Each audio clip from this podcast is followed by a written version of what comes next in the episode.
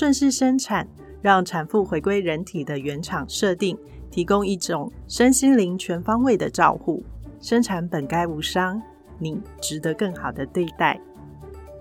本节目由好运工作室企划制作，由爱儿学赞助播出。在家生产当然比较舒服，但是在医院生产的照护不是更专业吗？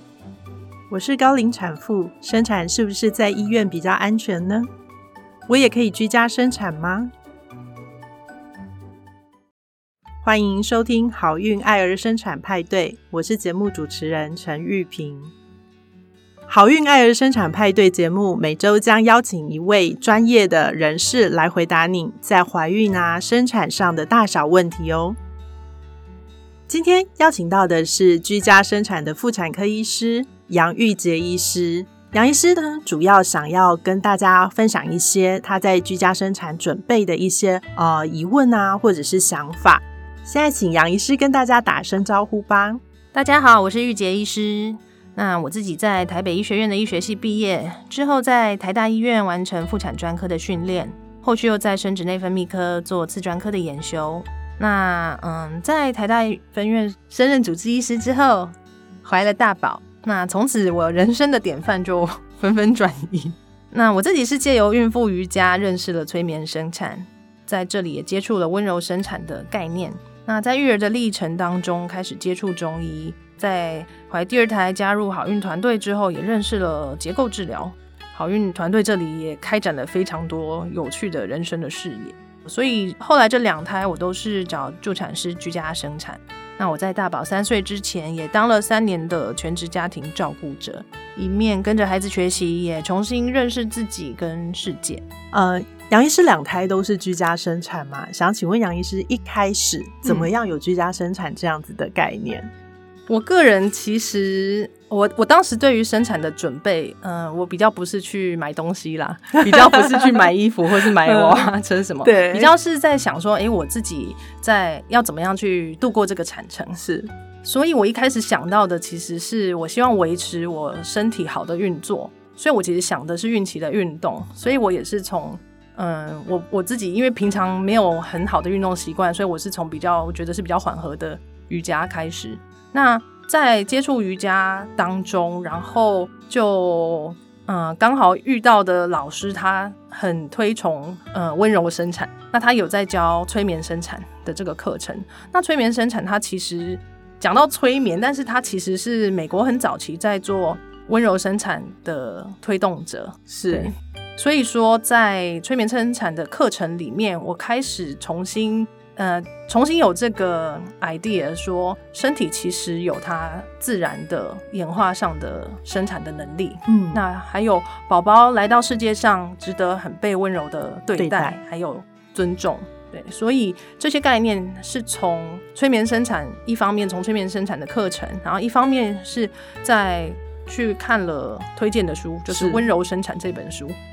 那个也是 Barbara Harper 是很早期，对，在美国，然后到目前还很 active 的, 的助产师这样子。 对, 对，所以我自己会认识是是这样。嗯，对。嗯，我想要跟大家分享一下，就是说其实呃，在全世界讲起来，在一九七零年代以前，其实呃，大部分不管在哪一个国家，居家生产还是主流。对，那渐渐的因为医学的演进，然后生产这件事情从家里变成到医院里面去。那世界的潮流有一种呃崇拜科学，崇拜医院是一个消毒过的，可以提供最紧急的照护的一个单位之后，全世界的转变变成说啊、呃，生产好像大家都进到医院里面去，然后居家就慢慢的式微。可是居家生产的式微也代表了助产师这个角色在世界很多国家都曾经消失过一段时间。那因为他在欧洲被保留下来，在欧洲大部分的国家，其实助产师一直都还是生产的主力。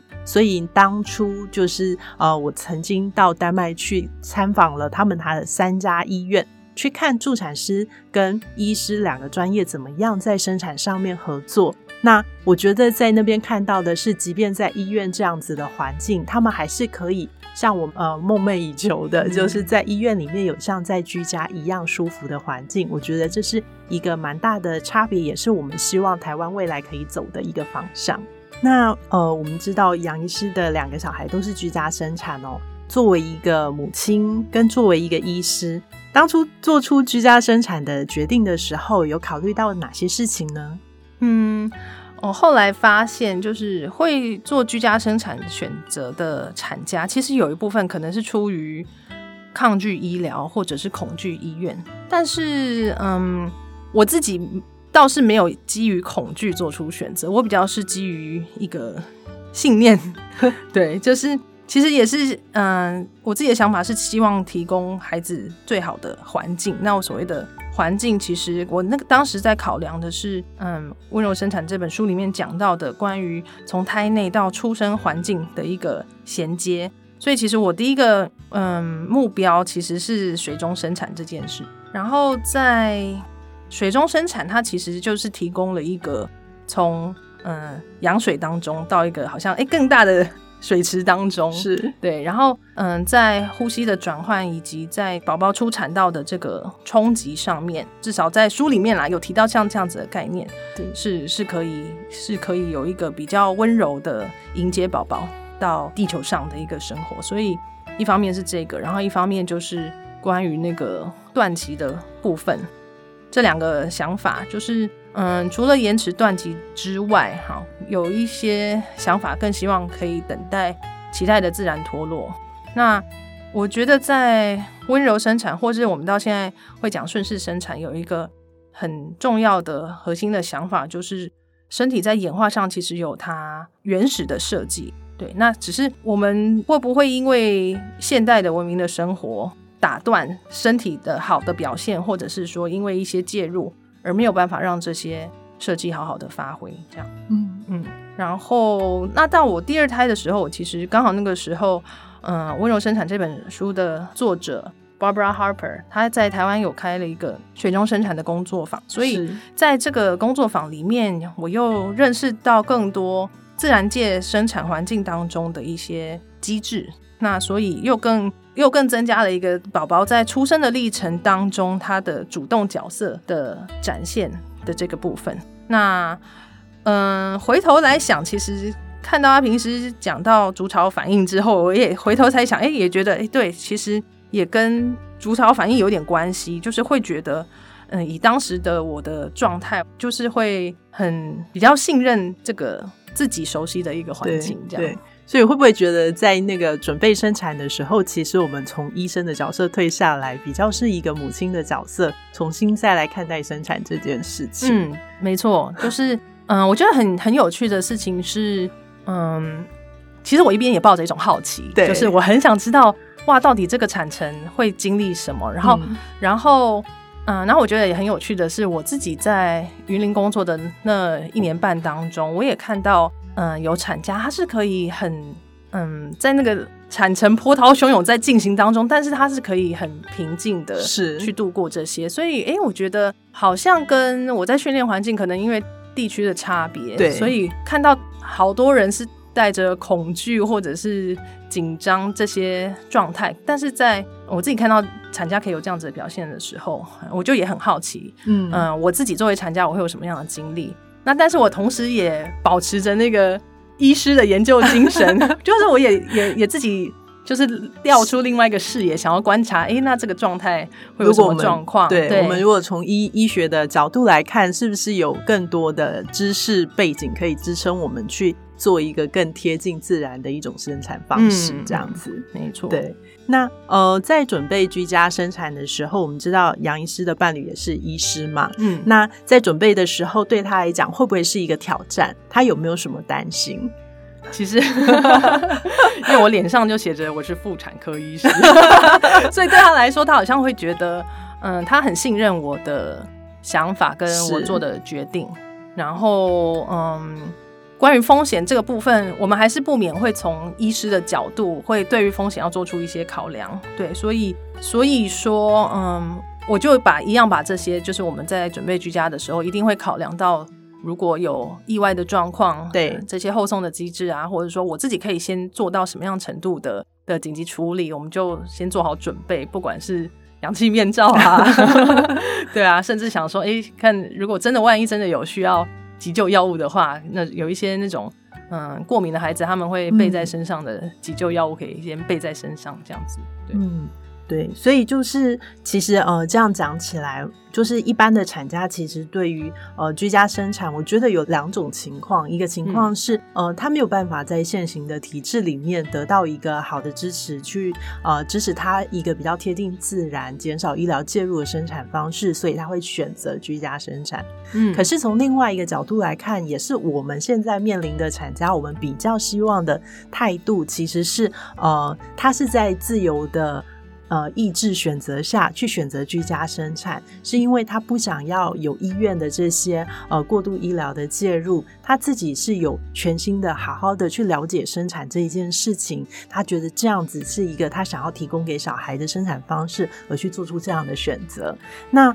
呃，在这样子生产的过程当中，呃，我们刚刚其实杨医师也有提到，就是生产风险的管控。那呃，你觉得这样子两胎居家生产下来，你看到里面就是呃，就是我们的医学训练跟我们的生产经验，你觉得最大的落差在哪里？其实生产经验跟医学训练里面，以前会觉得说，嗯，医学训练里面最大的医院的生产最大的样貌就是一个很生产线的作业，嗯，对。那但是其实我自己在台大的训练当中，它本来就是很注重所谓医疗的适应症，也就是说每一个医疗介入它是有，它是要有原因要有理由的。然后甚至说嗯、呃，在某些产假会看到学姐有机会会示范，就是类似自由体位的概念。 对， 对，其实我们会在会有这样子的机会看到，或者甚至是臀位的自然产啊，甚至是也看到教授其实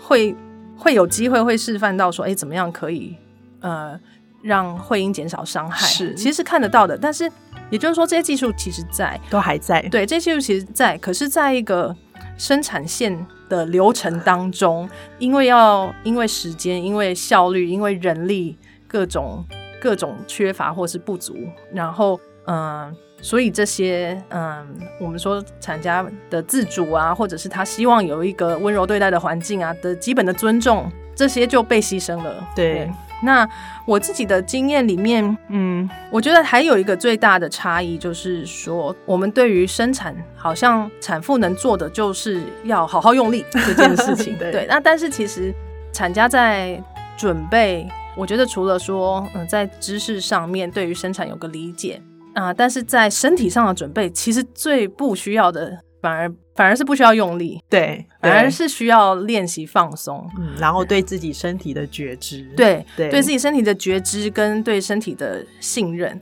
那可是很多人其实，包括我自己，我就是已经是对自己的身体可能甚至是陌生或者是不当使用的状态，对，对对，那这些都是嗯、呃，生产之后我才。回过头来才理解到的事情，对对、嗯，所以杨医师说的这些，其实也是我们这几年一直努力的，希望提醒所有的产家，其实我们在怀孕这段时间可以准备的更多。那他的目标不是说你在生产的时候有足够的力气把小孩挤出来，而是怎么样在放松的状况，在充满爱的支持里面，我们好好的把孩子生出来，这样子。呃，接下来想要请问杨医师，就是居家生产的这个族群嘛，就是决定要居家生产的这个族群，随着我们现在产妇的年龄越来越高，我们很容易遇到所谓的高龄产妇。那就我所知，其实在日本他们有规定，只要是四十岁以上都不可以在助产院生，他们的助产院就是像我们的助产所这样子的地方、哦嗯、就是医疗呃体制内的医院以外，呃应该也还是算医疗体制里面的一个，就是助产师主导的生产的地方。那呃，就杨医师来看，有没有觉得居家生产在年龄上有什么样的限制？居家生产的限制，嗯、呃，还是会从整个我我自己认为啦，还是会从怀孕的本身有没有一些并发症，或者是怀孕本身有没有什么样的风险性来看。对，那其实我们已经知道，就是现在社会所谓的高龄越来越多对，但是其实嗯、呃，一般来讲在担心高龄的时候，其实要去看的是它比较容易会出现一些共病，对，比方说本来就有的呃，本来就容易发生了已经有糖尿病或者是高血压或者是一些其他慢性疾病的问题，那这些才比较是我认为啦，比较是会呃高龄然后造成影响嗯，怀孕跟生产安全性的问题。但是如果平心回头来看，就是今天这个孕妇这个产假，她其实 general 身体的状况没有特别的问题，那甚至她有好的维持自己身体的习惯的时候，我不认为说会直接以年龄来作为一个 cut off 啦。嗯，对，嗯，这也是我这几年一直在强调的，我们不要把高龄病理化的这个问题。嗯，那这些年这样子啊、呃，我们合作，然后已经经历了蛮多产假的顺势生产。呃，不知道杨医师这几年呃，从我们的产假变成工作伙伴，你对于医院的生产改革有什么样的想法？嗯，其实我在第一胎生产之后啊，就嗯不时会接收到那个医院的朋友或者是先生的朋友的的好奇嘛。对对，那。嗯，真的自己自己回过头来想说我我当初做这样子的选择，可能是因为当时我我希望要这样子的资源，我不太好意思去改变一个、嗯、呃既有的框架跟体制。 对, 对, 对，那反而我会觉得我造成我同事的困扰困扰对，其实是因为这样。那但是自己在自己站在医师的这个角色的时候，我还是会嗯我还是会会觉得说，如果我们真的会会很担心那个风险的部分，那其实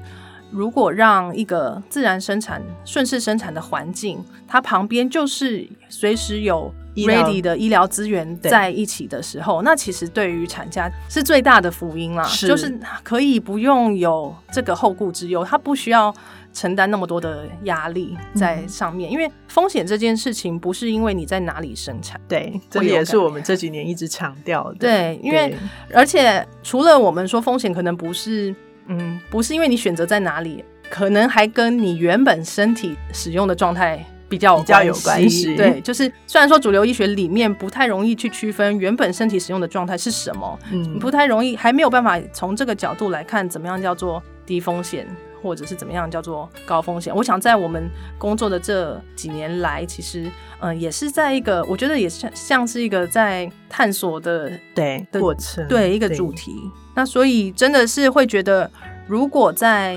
完善的医疗资源底下可以做到友善，可以做到尊重，然后可以信任有准备的产假，让产假能够去信任他的身体，是对，这是一层一层环环相扣的。嗯，非常谢谢杨医师来跟我们分享他自己的生产经验跟这些年的心态的转变。对，那我们呃稍微统整一下，其实今天我们聊到的有呃居家生产的准备，那关于风险的管控的方面，其实呃是可以在产前做出详细的计划，包括如果遇到紧急状况的时候该怎么后送，后送要送到哪里去，这个是在怀孕的过程当中，在做生产计划的时候都应该把它完整起来的东西。那呃这些年其实我们在合作的过程当中，我们不断的也在探索，身为一个女医师具备生产的这样子的身体经验的时候，我们怎么样回过头来去看我们的医学训练过程提供给我们的知识或者是技术，有没有可以再改变的地方，而在生产的环境的改变上，有没有办法让体制内的生产跟居家生产一样的安全，可是是一样得到支持放松的环境这样子。我是陈玉萍医师，下一集我们邀请到心理师宋玉芬。喜欢我们的节目的话，请订阅并给予我们五星好评，我们下次见咯。